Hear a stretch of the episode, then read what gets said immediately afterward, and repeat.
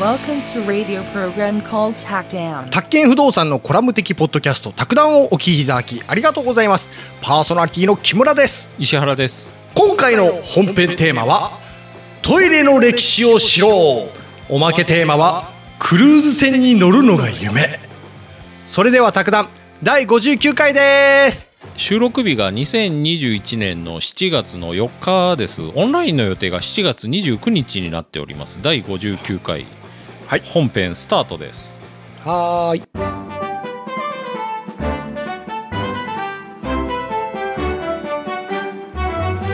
日本水道センターさんというところのサイトを参考にしてますトイレに関する豆知識とうんうんトイレの知る知られざる歴史ということでね、ほまあ、ちゃんと歴史がありますよとトイレにほうほうほで、トイレというか排泄行為って文明よりも早くからやってましたよねと。ううんまあうん確かに、ねまあそうですわね。うん犬も排泄すると。うんうん犬というかね、何でもカブトムシの幼虫とかも排泄はしますから。はい。で、あの、発掘された遺跡でトイレ遺構っていうのがあるらしいですわ。結局動物とかがそこでトイレを足してたような場所があるどんだ動物というかね、人間のトイレ。あ人間のトイレはい。トイレとして使ってた遺跡ああ、うんが、あの、う紀元前2200年と、ほうほうほう。あ今から言うと4000年ぐらい前ですかう。ね。うんがね、あの、ーこれメソポタミア文明のテル・アスマルという遺跡だと。はあはあはあ。で、これ。ね、下水道と直結らしいですわ。すすごいですよね。へえ、じゃあ排水みたいな感じで。へえで、便座がこの字型になってて、はい。で、水道管が地下通ってて、はい。っで、あの、掃除用の通路もあったよと。ていうかさ、うん。それ下水道完備してるってことだよね。そうです。すごいですよね。 4000年前。うん。すごくねで同じ頃にね、チグリス・ユーフラテス川の、あの、シュメール人はい。のウル国家っていうのがあったらしいんですけど、はい。そこもやっぱり毛細管現象を利用した非直結多重構造タイプのトイレ以降が見つかっていますと、なんかよくわからないんですけど。あ、あれ、あ、あ、あ、あれね。あれあれ。で、紀元紀元前に 2100年頃には、うん一般家庭にも水洗トイレが設置されてたと。ほえこれが。ね、ギリシ、ギリシャ・クレタ島を中心としたミノア文明と、うーん。インダス文明のモヘンジョダロはい。もうやっぱ下水道のトイレがあったと。はで、レンガで防水加す工がされててね、ごいねうん。一旦集められた、あの、糞尿がまあ、沈殿層に集められて、うん。微生物で自然処理されて、あの、う上積みだけを流すと。まあこれ浄化層と同じような仕組みですすよね。ごいね。うん、すごいですね。へえ。あの、え、微生物で分解するっていうのを、それ紀元前の時からやってんのうん。すごくねそれ。エジプトうん、はの、それまで軒先で用を足すのが習慣だったのを、あの、当時の王様が改めてうん。トイレを屋内に作れよというお触れを出したと。はあ。で、屋。内で、まあ、壺の中に排泄物溜めて、ほう。、で、肥料として使用していた形跡があると。へえ。すげえ。そういうトイレ発達した文明もあったし、うん。で、他にはトイレに全然気使ってない文明もあったけど、うん。そういう文明って衛生状態が劣化して、うん。チフスとかの病気が蔓延して、多くが滅んでいったと。うん。だからトイレもやっぱちゃんとしなきゃいけないんですね。はあおざなりにしてると文明自体がふあの滅んじゃうと。ああ、はあ、はあ、はあ、はあ。確かにね、あの、うん。そ汚いよね。ねえ、そうですわね。 古代ローマはね、上下水道が発達してたことが有名だと。で、紀元前600年頃はもう、大下水道網があったと。はあ。すごいですね。すごいね。その頃の日本はって感じだね。うん。で、ここれ、うん、あのー公衆トイレもあって、うんあまあ、設置されたのが公衆トイレだったと。1000箇所にうんうんうんうんすごいですね。それが紀元前315年、紀元前33年ですわ。はあ。うん。に1000カ所以上公衆トイレがあったと。うんうんうんうん。うんうちの近所で、あの、ラーメン屋うん。組取りですね。う んうんうん古代ローマに負けた感があるんですよ。ここは、本当ね、うん。で、中世ヨーロッパに行くと、はい。そういうローマのトイレ文化継承されなかったと。ほうほうほう。で、路上で、まあやってて、うん。もう衛生観念失われちゃって、うん疫病が蔓延した暗黒の時代でした と。暗黒時代。で、一応マジ、お城とか、そういう室内にはトイレが備え付けられてて、はい。で、オマルーを使ってたらしいですわ。ほとんどの、ほとんどの家庭はほうほうほうほうほうで、それがいっぱいになると、はい。あの、ここに捨ててねっていう決まりになってたけど、はい。みんな守らずに窓から投げ捨ててたらし いです。で、投げる合図っていうのが決まってたらしいです。ほう。だから、当たらないようにってことですかね。あ気をつけてっていうのが、あの、ゴルフ、ゴルフでファーとかいう感じで。おー当たったら殺人事件に発展しそうだね。うんで、当時の都市部はどこにでも不潔通りっていう通りがあって、ん。女子がそこを通るときは人に背負ってもらってたと。ちょっと待ってうん。ちょ、ちょ、ちょっと待ってうよ。んすごかったんだろうねう。ん。まあ、で、こういうので、あの、ハイヒールが生まれたっていうのを聞いたことありますね。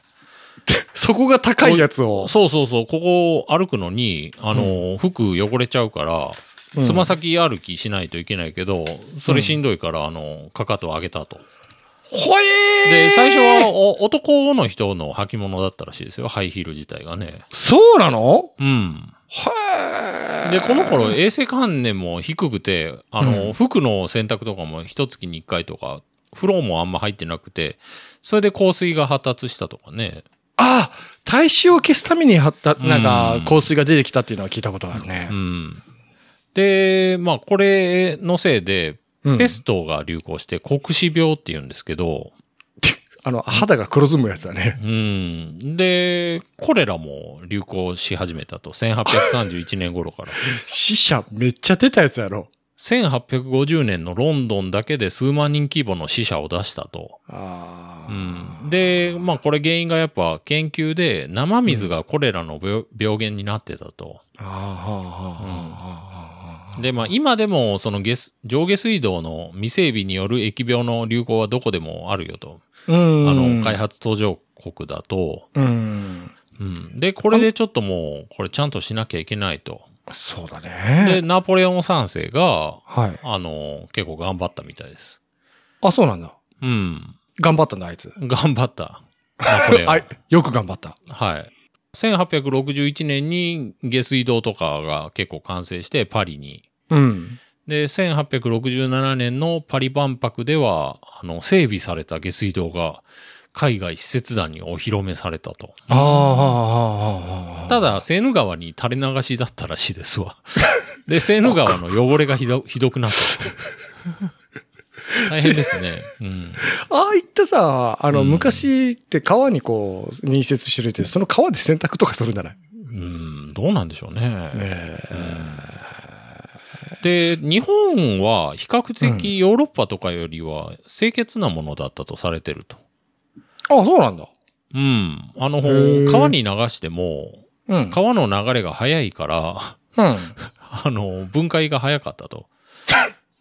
あの、縄文時代はもう川でやってたみたいですね、やっぱ。あ川押しにせり出つけしてかた桟橋で、うん、やってたみたい。ああ、なるほどね。うんで、これで、うん。あの、3、4世紀になると、うん。屋内に川の水引っ張って、はい。流せるようにしたと。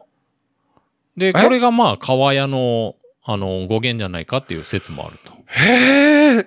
あ、そうなんだ。うん。川や、ねえ。うんへえ。今、漢字はね、違いますけど、まあ、他の説もあるみたいですけど、川っね。てあの、一文字だよね、今ね。うん、そうそうそうそう。ん。で、平安時代は、貴族は、うんあの、箱みたいな、携帯用のトイレ使ってて、うん。おまるみたいな感じですわね。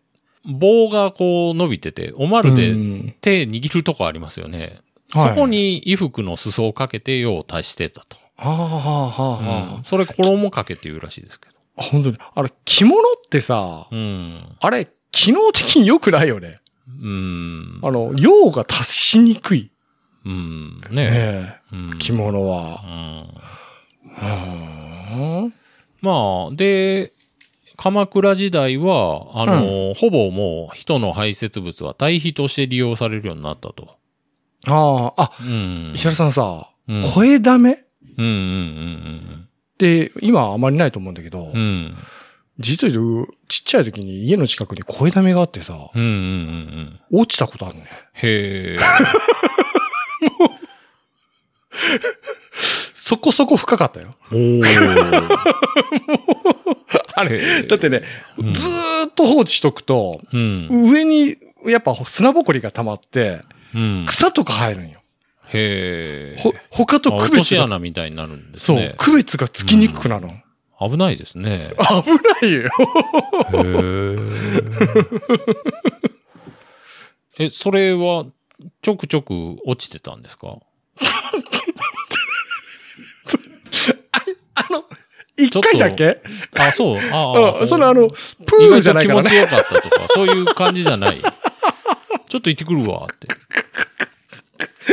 この、あの、デトックスしてくるわ、みたいな感じで。いや、デトックス、毒出すだろはい。あれ、毒入るんじゃないか な。うーんでもね、あの、そこまでね、あの、ううんんこうんこの匂いじゃなかったね。へえうん。。そあう。ーそこまで、うんうんそう。そこまで臭くはなかった。臭かっ多たけど分。、あれ、うん、もう、あのーあれじゃないですか。慣れちゃってるというか。 ちょっと、なんか、お金系からそっちに、そっちに行かせようとしようね。キ臭ャく臭くねキャラ設定。臭くねえよなって言ってるのが木村さんだけだ ったみたいちょっと鼻が死んでた から。ずーっと近くにいて。まあまあ、それはいいんですけど。あのー大正時代になると、うん。化成肥料が普及し始めたと。化学肥料。これあれでしょうね。前の日チコンツェルンの話じゃないですけど。化学肥料と。と。繋がったね、またう。ん。で、堆肥としての利用が少なくなって、うんで、あの、戦後はもう、あの、禁止されたらしいですよ。衛生上の問題から。あ、のそうなのうん堆肥としての利用は禁止されたと。うん。で、これ、山とか海に捨て出して、これが問題になったと。へえ。うんで、30年頃から水洗トイレが登場して、徐々に一般家庭へと普及するようになりましたと。でも、ワイの子の、子供の時は、まだ声だめ何個かあったけどなう。ーん。声だね。これちょっと下水道の話はまたね、やりたいですね。ああ、いいですうん。うね。んあのー、野外排泄人口っていう統計があって、はい。野外で排泄してると、はい。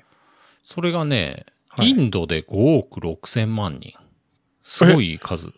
それ、結局、壁なし、屋根なしのところで排泄してるってことうん。はあで、インドネシア、2位がインドネシアで5000万人。はまあ3位がナイジェリア4000万人と、インドだけ突出してるんですよね。あ。へなんでこんなことになるのと。え。人口13億人なんですよ、インドってうんうんうんうんうん。、で、5億人が、あの、うん外で用足してると。そこら辺でやってるんですよね、道とか。のの脇で。へえ。ちょっとそれ、衛生的にも、絵面的にも良くないね。やばいですよね。で、これね、感染症の原因になると。まあ、あうんの、ね、その、排泄物の中に病気が入ってたり、そうだねう。ん、あと、性的暴行事件の温床とも指摘されると。あの、インドはほら、良くないって聞くじゃんう。ん。あーそうレイプ被害が多いっていうのは聞いたことあるけ。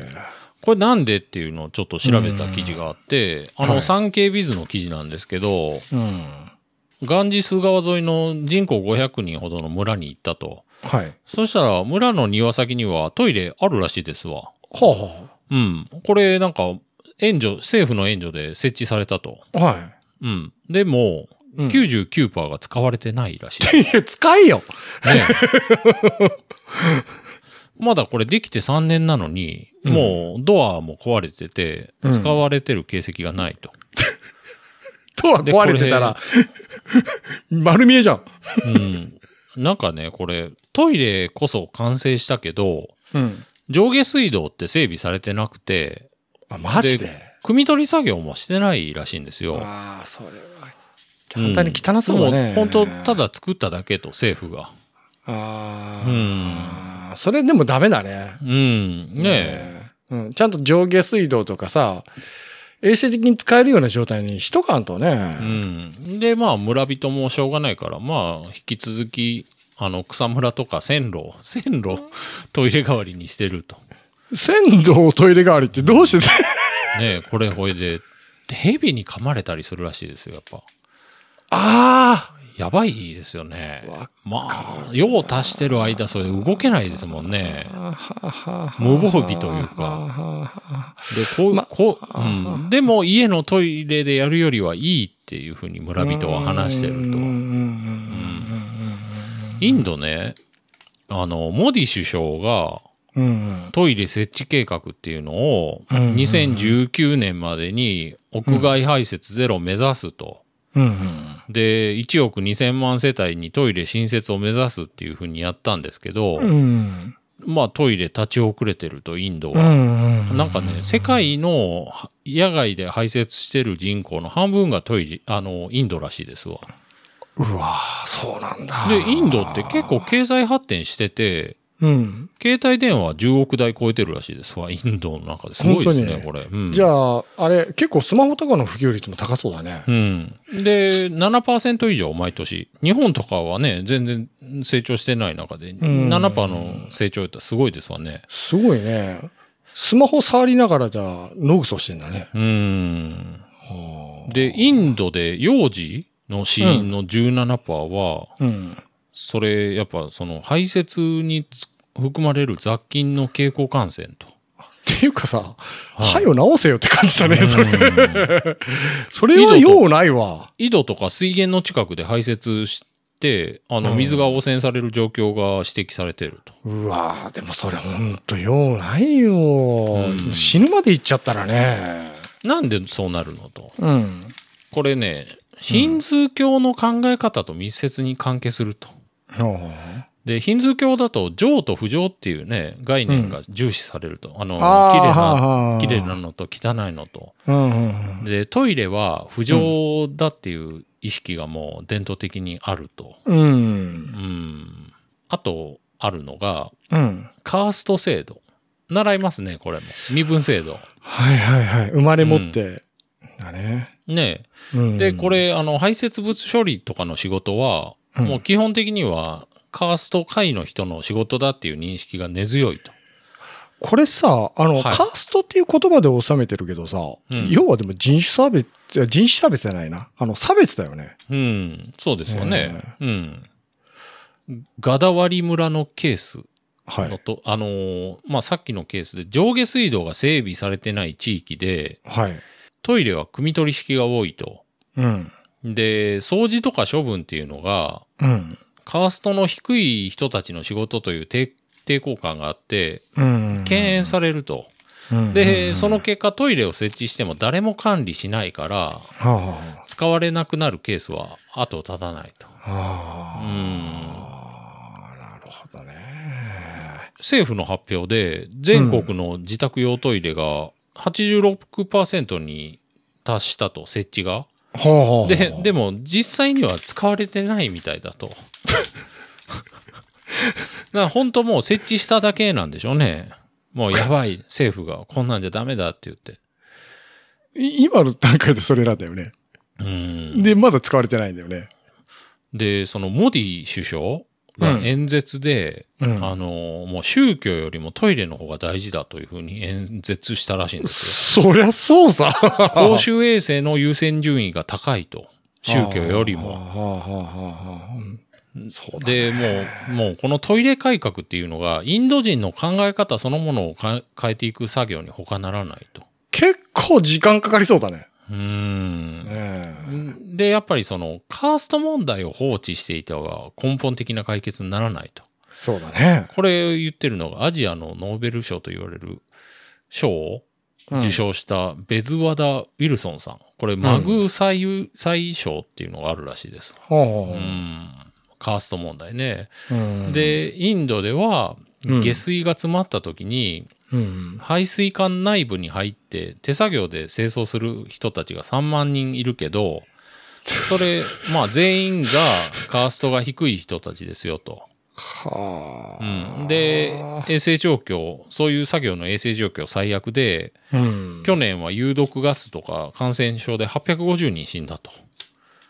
無茶そすれねでも、まだ続けていくんだね。うん。で、不条なことは全て下位カーストに任せるという思考が国民に染み込んでて、はあこれちょっとトイレの改革で意識インド人の意識意識が変わることを願うと。うんあれだよね。でも思ったんだけど、インドってすっげえ人いるじゃんうん。すごいカーストの上の人たちって権力的に強いんだよね。うん。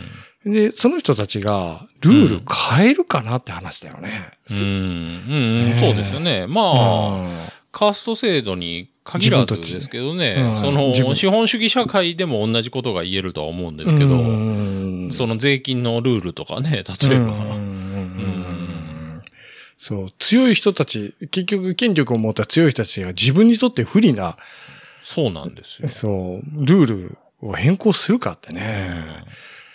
ねえしかもあれだけの人人数、人口がいるような国を。で、まあこれトイレの話って、まあインドに限った話じゃないですよと。はい。で、中国でもトイレ革命ってやっぱあって、指導部が号令出してるんです。で、中国、ニーハオトイレってね、聞いたこと、うん、あると思いますわ。あ な、しない、ないな。あそうですよ。あのー公衆トイレって、うん。敷居がなくて、だかあらあ隣の人とか見えるんですよね。あだから、こう、うんこするときに、しゃがんで、あ、こんにちはっていうふうに。石原さんね、はあの、そうだ。そのニーハオトイレトイレっていうのは知らんかったけど、い。うん。友達が、うん。た、どこだった中国だと思うんだけど、旅行に行った時に、うん。トイレに行ったらね、うん。そこは敷居があったらしいんよ。ほうほあのね、地面から30センチぐらいの高さだったらしい。う。はいはいはいはい。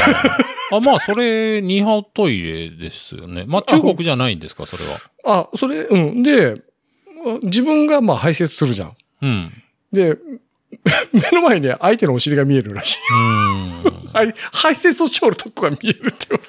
なんかね、どっかだと溝が一個になってて、うん。そのトイレのね。うん。だから、前から来るとかいうのあるみたいですけどね、そ の、他のが、いや、バーって流れてくうる。ん。とね、でもトイレはやっぱね、だって、うん石原さんあれじゃないあの、トイレが汚いとこって、やっぱ、よ、行きたくないことない、うんで、これやっぱね、習近平国家主席も、はい。もうトイレに執着してると。あー、で、もう綺麗なの作れよと。国際的な悪評を払拭して観光客増加にもつかつなげたいと。そうだよね。で、ちょっとこれ、れ行き過ぎて、うんあの、ソファー付きの豪華なトイレとかも出て、それちょっと方向違うねちょっと批判をはい、集める事態にもなったと。それ ちょっと違うの。う んあの、外国行くとトイレ行くとあれ、有料とか困るよね。うん。ねえ。あと、ティッシュとか、あ、ティッシュじゃないトイレットペーパうんーとかがなかったりね。バングラディッシうん。ュは、あの、インドより前に取り組んで成功したらしいですわ。あ、本当うん。これね、2003年に43%野外で排泄してたのを、はい。 2015年には1%までひら減らしたと。すごいですね。これちょ、それ、そう、大改革じゃん。めっちゃすごいですね。うん。で、その、地元の NPO は、あの、うんトイレだけ作っても意味がなくて、うん。教育こそが重要だって言ってると。あ、うんちゃんとそこで用足せよってうん。はあ。インドネシアは1990年時点で40%の国民がトイレ持ってなかったと。うん。で、それ、そういう衛生状態の悪さで5万人の死者が出てたけど、で、今はもうあの、国を挙げたトイレ設置キャンペーンが展開されていると。なるほどねう。ん。だから僕らもあの、トイレ使えるっていうのも、こう、世界的に見たら結構恵まれてるっていうふうに。まあ、そう、うん、そう。でもほら、あの、例えば災害とかあるじゃん。はい。トイレ困るらしいからうーね。ん。ねあの、キャンプとかやっぱ女性はそのトイレの綺麗さをすごく気にしますね。あ、そうなんだ。うん。あの、キャンプ場のトイレってキちょャっとンプ汚場もい。今トイレ綺麗なとこほんま綺麗なんですよ。あ、そうなのちゃんとトイレだけはもう鉄筋コンクリートでできててみたいな。 へえ。あれは分かったキャンプ場なんでしょうね。やっぱ女性のニーズを。ああ。ちゃんともうあの、シャワートイレ。イレみたいな。あ、そうなんだ。うん。トイレだけはね。えーなんかもうキャンプ場のトイレって言ったら、クモの巣とかガとかがすごうい、んねイメージがあるわと虫がいつ動くかをこう、 警戒しながら用を足すみたい な。そうそう。あの、こう、ガチャッと開けて座りましたってなるだろ、うん目の前にイカがおって、うん。そいつとの睨み合いっこみたいな。そうそうそうそうそう。そうらしいです。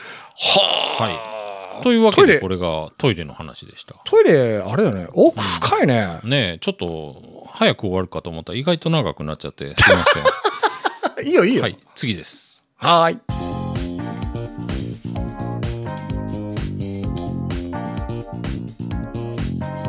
おまけの卓談なんですけど、うん。うん、クルーズ船の現実をちょっと見ていこうと。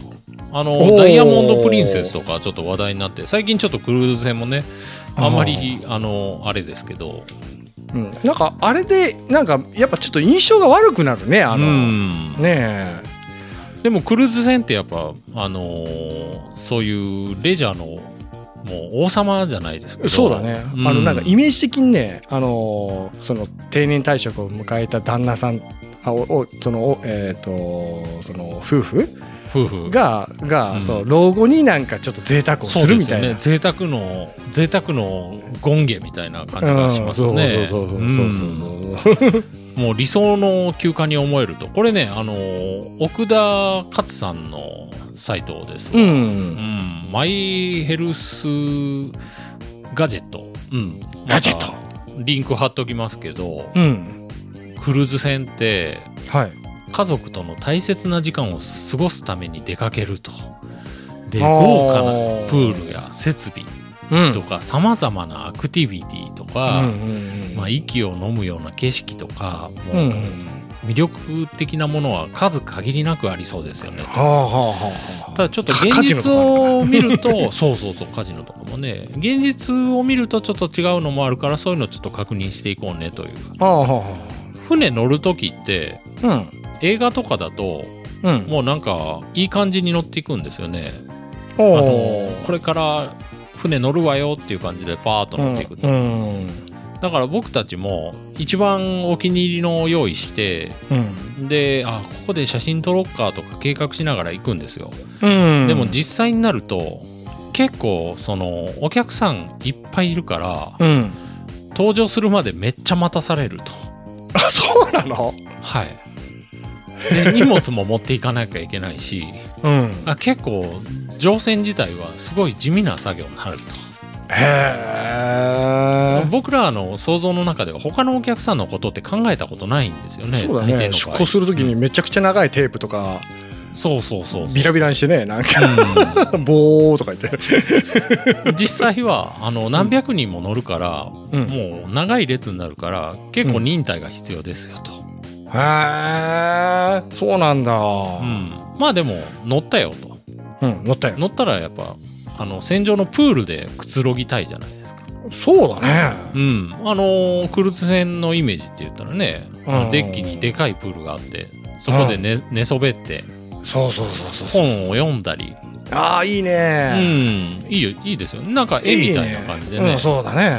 うんドラマで、こコナンだたとだ殺人事件が起きる。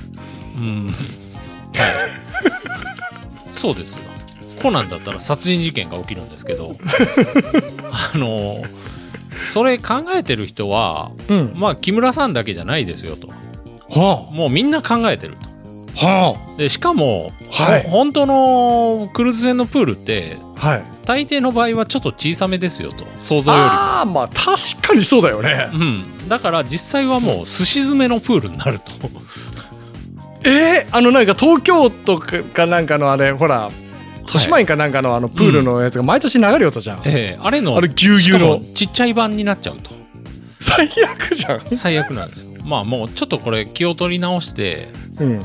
ジャグジーにしようとほら、いいジじゃャないグでジーっすてあるかん。ですよあの丸いやつでねああなんもうかあお湯が入っててあブクブクでしょブクブクそうそうそうそうあっこでまあリラックスしてああ、いいじゃないですか。まあみんなでグループで写真とか撮りたいよねと。すごいパリピですよねう。ん、でそこで最あ高じゃないのねあの完璧な写写真撮ろうじゃねえかといや、いいっすよ。でも実際ははそれもやっぱみんな考えてるとい。うん。でしかもジャグジーとかってあの老人が好きだからうん。で老人ってめっちゃ早起きだから うん。行ったら大抵の場合もう老人で混雑してるでしょうで、ぎゅうぎゅうなのと ええもう足も伸ばせないとねそれ、ジャグジーの使い方違うえなんかもう写真撮ろうと思ってもおじいちゃんと一緒に写真撮らないといけないあ、本当に。なんかあれだね、田舎の温泉の露天風呂だね。 そうそうそうそうまあちょっともうまあいいよともう部屋でくつろごうと、やっと早くだね。うん、で、部屋ってやっぱ豪華なのを想像するじゃないですかそオーシャンビューりゃね、うん豪華客船だよ。うんクルーズ船だよ。うんで、まあ、大抵の場合これも狭いと、狭想像いよりものはいあの値段にもよるけどうんほとんどの人は入ってまあ驚くとええ小ささにそうなの。オーシャンビューも、まあ、値段によっちゃもう望めないけど、 うん。まあ、壁に海の写真がかけてあることが多いですよ と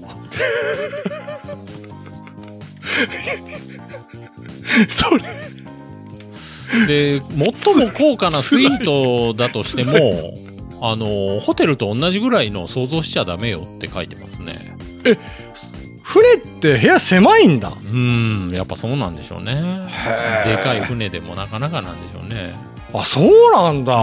まあまあでも気を取り直してうん。夕食後の音楽ライブとかマジックショー、エンターあ、テインメントそうそうそうう。盛り上がるんよね、きっと。盛り上がるんですよ有名ロックバンド来るかもしれないと、うわすげえじゃん。まあでも有名じゃなくてもそこそこいいの来るでしょうと期待する ちょっと、とちょっと遠慮気味に期待すると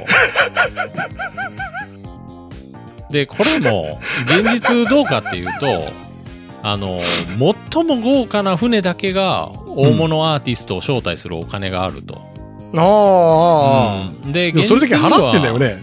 現実にはあの、エンターテインメント自体はあるけどうん。期待したもほどのものはないよと あのーライブショーとかもロックコンサートとかじゃなくてあの目の出ないアーティストがまあやらないよりマシかなっていうぐらいでやる仕事が多い とで下手したらあのーあのアマチュアのカラオケ大会っていう場合もあります よと嫌ですねあの、今からさ、何年か前うんに健康ランドって流行ってなかはっいたはいはいはいそしたらさ、え誰やこいつみたいなバンドとかが来て、やりようだわ。えうん純烈ですよね純烈ああ、純烈ぐらいのクラスになるとねね、えええ純烈は来ないよと、純烈なんかは、も う純烈は一流だよ。うんもうじゃあもうしょうがないカジノ行こうと、いいじゃん。これだよ。これだよ。うん、ラスベガス的なものを想像するとそうだよ。もう最後の頼みの綱ですよと、あ俺はもう100ベッドかけるぜみたいなうね。ん、であのおしゃれな服着てうんでお酒もちょっと入れてそう、スーツだよ、スーツ。ええおねお金も入れて最後に、うん、でもうやっぱり落胆することになるとそ れも現実はずっとちっちゃいと想像してた何のよもかもちっちゃい。はいあのーもうほとんどカジノのためのスペース残ってないらしいですわで想像するようなあのー例えばディーラーとギャンブルするとかいうのもないしえ、駆け引きないのはい。あの、ウェイターがドリンクのおかわりを注ぎに来ることもないし、え、はい。バニーガール がまあ、あると言ったら、ちっちゃいスロットマシーンがちょこっと置いてあるだけだと。それ、これ、あ の、ホテルのゲーセンですね。ホホテルのあのゲーセンってさ、何あの、20年前のゲームとか置いてない、えっていうかさ、夢も希望もないんだけど。ーうんで、あの、船自体どうなのと。はい。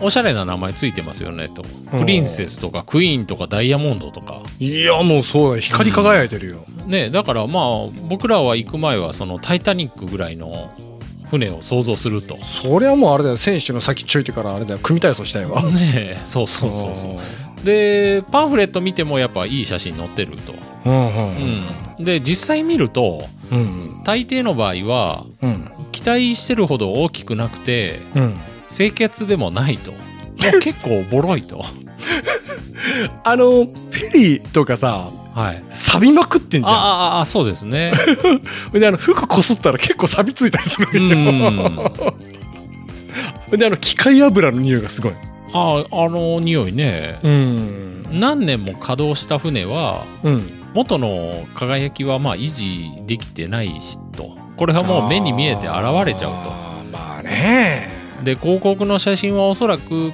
船がピカピカだった時に撮られたものなんでしょうとあまあそうでしょうねあこれがあなのんかクルー切ズない船なの現実という話でしたーうん、あの乗ることはないだろうなと思ったけど、うん知ってしまうとうんうん乗ってみたいという気持ちはあったんよはいねえなんか、うんないやっぱそういうのなんかいつかは乗ってみたいな、ねえハメ外したいですよねう、んあのフェリーとかうんで一回、あの北海道に行ったことあるんようんそれであれタコ部屋なんよまもうあ下に地べたに何人も寝るとか、あとうはんとにかく二段ベッドがぎゅうぎゅう、うん部屋にぎゅうぎゅうになってるようなところで寝たりとかするんだそけれど、フェリーの中の話ですよねそうそうそうそうそうおーでもね食堂は広かったなほーうんであのあれ窓にベンチが置いてあってうんずーっと海を見ながらへえ移動するって感じだったけうんど楽しかったけどうん海のね景色ね結構飽きるんよね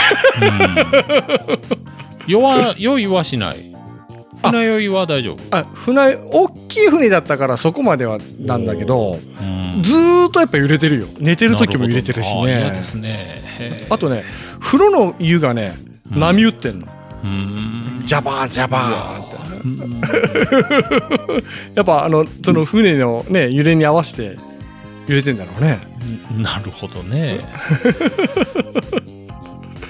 え乗りたくない豪華客うん豪華客船ファイナンシャルプランナーがねはいよく相談を受けててはいあの答えてる中でうちの家計どうしましょうみたいな、うんであのまずこの年に一度のディズニーランドこれやめましょうとかいうの多いですからね、あー 削れる費用としてあれディズニーランド年にその年一で行く人っておるよねわりかしねうんうんね家族の恒例行事みたいなうんしてる人ってね、あれもうファイナンシャルプランナー的にはいやもうそれすぐやめろとあれかなりハイコストらしいねええいやそうでしょう実際ね移動ねと宿泊と、僕たちの村から行ってたらえらいことになりますよ ねそりゃすごいようんあとあれだよねあのアトラクションに何時間も乗るっていうちょっと気概がないな 僕は、うんま あというわけで、あのクルーズ船の現実というお話でした。はい知っちゃったよ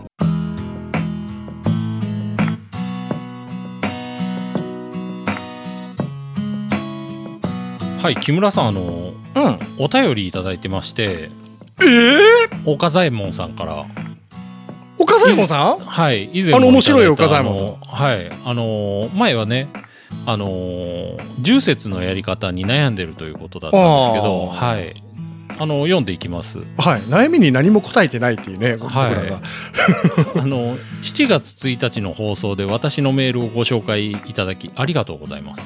ありがとうございます はい、木村さんから岡左衛門さんは面白い人ですねというコメントをいただき恐縮しております。は、面白かったもんねいいコメントすごいありがとうございますはいさてあの先日いはい、仕事の取引先の方と雑談していた時宅建に3回連続落ちているという話を聞きましたと、ほうほうほう、うんでそこで宅建の話題で盛り上がったとはいで国道計画法の許可制もすっかり影が薄くなり ましたねとか一人で喋りすぎてちょっと惹かれた気がしますと普段の私は寡黙なキャラクターですと。はうん、そうなの盛り上がっちゃったんでしょうね竹の話で。あ、うん、文章はすごく饒舌な感じがするうんねあの私は、うん岡左衛門さん10年ほど前に初回受験で合格してからもはい毎年の宅建の試験問題を解くのを趣味としております とすごいですねあの相当だね、ええ自分でも嫌なやつだと自自覚しておりいや嫌なやつというよりは それ職そう職場では気持ち悪い人と言われたことがあります 言われたんですかかわいそうですね、いやそれおそらく面と向かって言われたってことはええあの言いやすい人なんだろうねそうなんですかだかねらそう雰囲気がいい人なんだよ絶対あれじゃないですかあのトイレの個室にこもってたらうん岡田大もなんか毎年受けてるらしいぜ気持ち悪いって言われて それ発覚の仕方が超絶嫌だねガチャンって 開けますよねもう 傷そうなっつたくらわ誰だ今のってーうんそうぶっ殺してやるってあはいでまあ一発合格というと聞こえはいいですが実際は基準点ギリギリでまぐれもいいところですとおうんー謙虚だねうん、当時のことを振り返ると明らかに合否を分けた問題がありましたはいあのーまあ問題がうんなんかたまたま前日に眺めてたテキストの箇所が出たと。ほうよかったねで、うんそれがねあの不動産取得税はいこれがなんか土地は10万円未満で、家屋は23万円未満とかの場合は貸されないっていう問題が出たと。うんでこれってこんな23万円より安いや家ってどんなんだろうね犬小屋かなとかってあの家族相手に話してたら、うん次の日それが出たほと、うすほうほうほごういですよねいほうやほうほ僕うこれこんなの覚えてないですわね、へうんーあの課税標準があんまり安いやつはもう非課税になるっていう話なんですけど思ったんだけどさうん岡左衛門さんって好きなんだねうんそうでしょうねうんあのそうやって勉強してることとか勉強したことっていうのを家族と話ができるってうん、ほんまですねごい、うん、いいなと思った、うんうんでまああの思い出深い過去問というテーマで広く語り合っていただきたいですと あんまり思い出深い過去問あまりないですけ ど、ね、思い出深い過去問ね、えちょっと、いやただ僕もねこれいただいてね、うんいや実は僕その合格した後って試験問題とか見てないんですよね。あそうなの、ういういうのがなんかねそれトライしてん点数悪くて落ちたらうん、なんか気分的には、他県市の 試験、あの、資格をね、剥奪されそうな気分じゃないですか。気分的には。だかあら、のなんか気分的にちょっと取り組みたくなかったんですけど、あああれだよね、うん結局合格して波に乗ってるのに、うん。うん、なんか現波に乗って実を知らされるるのは嫌だな、そうみたいな。海に落とされる感じがすうるもんんね、でもちょっと、まあ、岡左衛門さんのこれ見て、ああ、いいなと思ってね。ああ岡田もさんさ前もさうん。あのその重要事項の時も、うんいいこの投げかけというか、ねえくれたよねうん。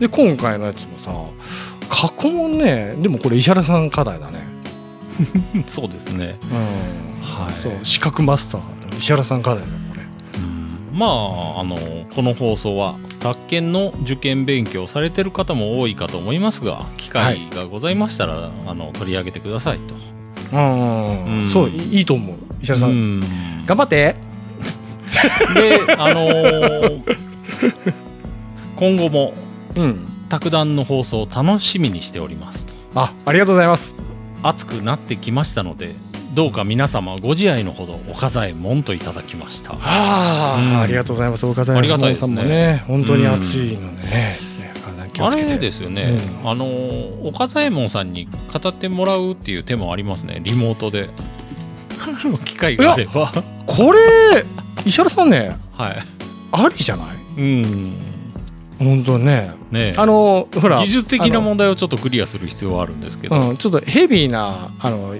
このリスナーさんはいなんかこう出てもらってね、うんそのでヘビーなリスナーさんって必ず不動産関係絡みなんようんだからその不動産関係者になってしまうよね結局、うんねえそれでお話をいただくっていうのはいいかもしれんね,ねうん。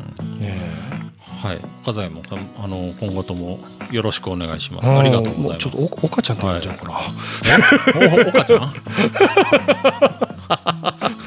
いやめっちゃ距離近く感じるんだけど 超隣人だよねえ、うんありがたいですね。ありがたい、うん。ありがとうごう。ざいますうん。はい。というわけで、これが59回ですね。うんはい。終わりです。いうん、石原さん大丈夫なんかつか疲れが出てきたんじゃない、や、全然大丈夫です。本当にはい。はい。うん、最近あれだよねあの分かるよねこうやっててあそろそろ疲労感じてきたなとかあ、そうですか。うんなほど喋るのパワーいるなーって、うん。でも岡左衛門さんみたいにこうねコメントくれたらさねえ またこうパワ一ー気にいただけますね。そういただけるうん本当にはい。ありがとうございましたあのあれ、あそこのね、はいあのー農家の種の話またするんですけど、はいあれ、お便り出したら、はいなんかステッカープレゼントしてるらしいですよ、全員に。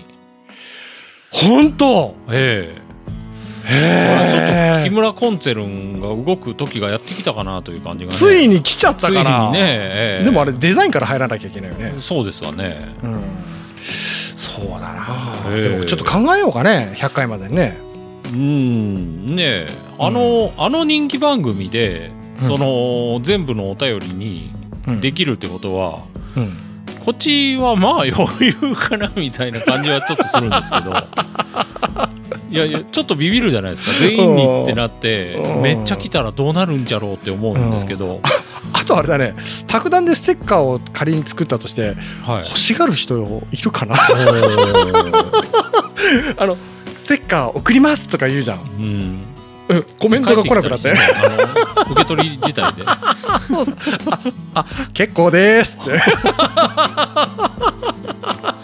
結構です 傷つきますってはいまあというわけで、はい締めの方お願いしますはい今回もお聞きいただきありがとうございました皆様からのいろいろなお便りをお待ちしています卓談はおおむね週2回配信します配信予定とお便りの宛先はホームページでご確認くださいでは次回もポッドキャストでお会いしましょうさようならさよなら